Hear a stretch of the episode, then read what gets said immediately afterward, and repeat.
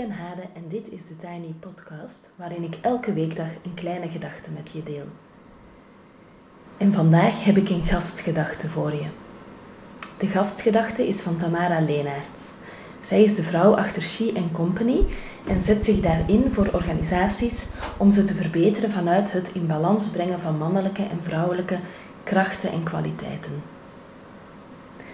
Ik ontmoette Tamara enkele jaren geleden toen ik haar als journaliste moest interviewen. Ik was zo onder indruk van deze vrouw en onze ontmoeting heeft echt mijn leven veranderd. Dat klinkt heel dramatisch, maar zo is het echt. Tot dan toe leefde ik in een wereld gedomineerd door mannen, waar ik mijn mannetje probeerde te staan en altijd moe was van die inspanning. Tamara heeft me getoond wat vrouwelijke krachten en kwaliteiten zijn. In de wereld en bij mezelf. En dat de wereld er ook beter van wordt als ik en andere vrouwen met mij die kan inzetten op een gezonde manier.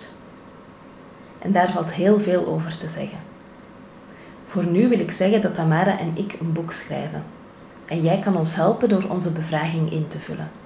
We willen namelijk weten hoe vrouwen de balans tussen het mannelijke en het vrouwelijke in hun werkcontext ervaren. In de show notes kan je de link naar de bevraging vinden. Vandaag vertelt Tamara waarom ze ons boek wil schrijven. En morgen deel ik mijn waarom. Mooi bij Tamara is dat ze vertelt over een vrouwelijk nest en dat je de vogels lustig hoort fluiten op de achtergrond. Prachtig. Haden en ik, wij schrijven een boek over het vrouwelijke, het feminine. En hoe dat vorm krijgt in een werkcontext, of zou kunnen krijgen. Naast het mannelijke of het masculine. En hoe die twee verschillende manieren van doen en zijn in sync met elkaar zouden kunnen samenwerken en waarom dat belangrijk is. We schrijven dus een boek en uh, zoals elk groot werk is het goed om te starten met why.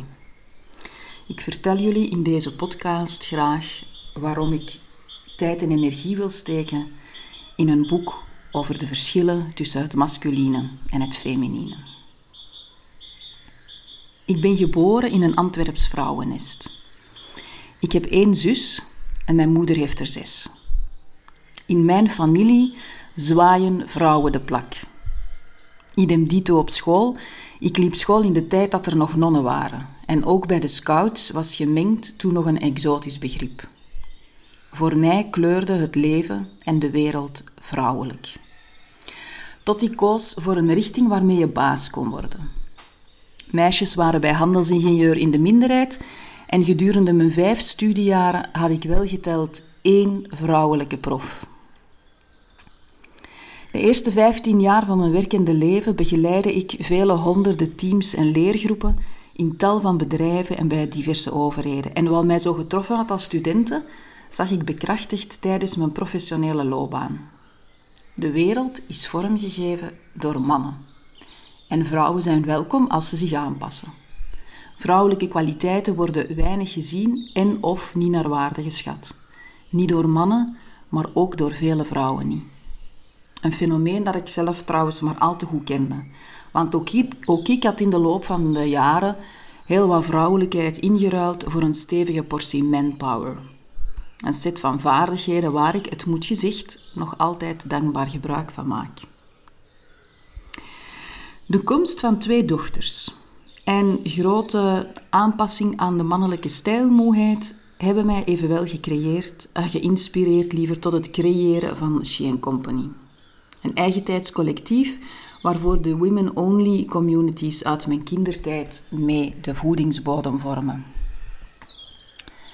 En She Company heb ik de voorbije jaren voor een heel aantal grote en boeiende bedrijven mogen werken. Bedrijven waar de top quasi alleen uit mannen bestaat en het aantal vrouwen toeneemt naarmate je afdaalt in de hiërarchie. Of veelal technische bedrijven waar het aantal vrouwen in alle geledingen eerder uitzondering naar regel is. Ik werkte met vrouwen alleen, met gemengde groepen en een enkele keer met alleen maar mannen. Altijd op de een of de andere manier rond man-vrouw in balans of het masculine en het feminine in balans. En ik heb intussen vele persoonlijke getuigenissen gehoord, heftige reacties gecapteerd en verhitte discussies gefaciliteerd. En in het begin kostte het me moeite om zelf altijd zo neutraal mogelijk te blijven en om rustig te blijven, maar nu doorsta ik de woelige wateren die die topic sowieso met zich meebrengt, het merendeel van de tijd met glans, al zeg ik het zelf. Wat mij na vier jaar intensief werken in organisaties met betrekking tot dit thema intrigeert, is het volgende. Waarom is het zo moeilijk om het verschil te accepteren voor wat het is? In elke groep zijn er vrouwen die vertellen hoe uitdagend het voor hen is om in een context te werken die is vormgegeven door mannen. Een context waarin masculine normen en waarden meer gewaardeerd en dus meer ingezet worden dan feminine. Een enkele keer kaart een man aan dat hij ziet dat vrouwen collega's daar last van hebben. Hoogst uitzonderlijk zegt een man dat hij dat zelf ook niet altijd comfortabel vindt. In elke groep spreken vrouwen en mannen met grote stelligheid de ervaringen van bovengenoemde tegen. Er is geen verschil, we zijn allemaal mensen. Ik heb daar in mijn carrière nooit iets van gemerkt, zeggen de vrouwen. Waar hebben we het eigenlijk over? Iedereen is hier toch gelijk, zeggen de mannen. Systematisch, wanneer een vrouw de moed verzameld heeft om een persoonlijke ervaring te delen uit haar werkcontext, is er iemand in de groep die dat krachtig ontkent. Afdoet als een individuele interpretatie of erger nog als slachtofferschap. En natuurlijk is elke ervaring gekleurd. En natuurlijk is elke mens uniek. Natuurlijk bestaat de vrouw niet en de man al evenmin. En tegelijk, ik kom te veel vrouwen tegen met dezelfde verhalen om het puur als subjectief en slachtofferschap af te doen. Vrouwen uit diverse contexten met diverse, dikwijls hoge functies. Het kan niet zijn dat zij zichzelf allemaal iets wijs maken. Dat zij, zoals velen denken, de enige zijn die worstelen met de masculine cultuur in hun bedrijf, dat het alleen maar aan hen ligt. Ik weet dat ze niet de enige zijn. Ik weet dat het niet aan hen ligt, of toch niet alleen. Ik heb hen gehoord, ik ben in hun bedrijven geweest en ik heb met hen en hun mannelijke collega's gewerkt. Ik zie het verschil vlijmscherp. Ik zie de uitdaging dat dit met zich meebrengt en de grote meerwaarde als het verschil geaccepteerd, gewaardeerd en actief ingezet wordt. Ik zeg het nog eens. Ik zie de grote meerwaarde als het verschil geaccepteerd, gewaardeerd en actief ingezet wordt. Ik zie hoe het feminine, als het volwaardig naast het masculine mag staan, tot nieuwe culturen kan leiden, die een antwoord kan bieden of kunnen bieden op de vele uitdagingen die voorliggen. En ik weet waar zij het over hebben, want ik ben opgegroeid in vrouwennesten. En precies daarom wil ik mijn energie en mijn tijd investeren om de verhalen over het verschil te bundelen en aan de wereld terug te geven.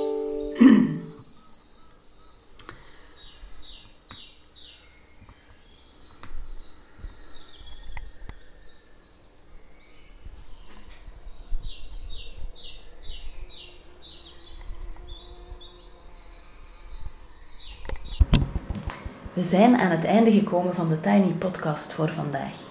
Wil je meer weten? Je kan me volgen op Instagram, TheTinyPodcast. Wil je zelf je verhaal of een gedachte delen? Dan mag je mailen naar hade.theartist2online.com. Dit vind je ook in de tekst bij deze podcast.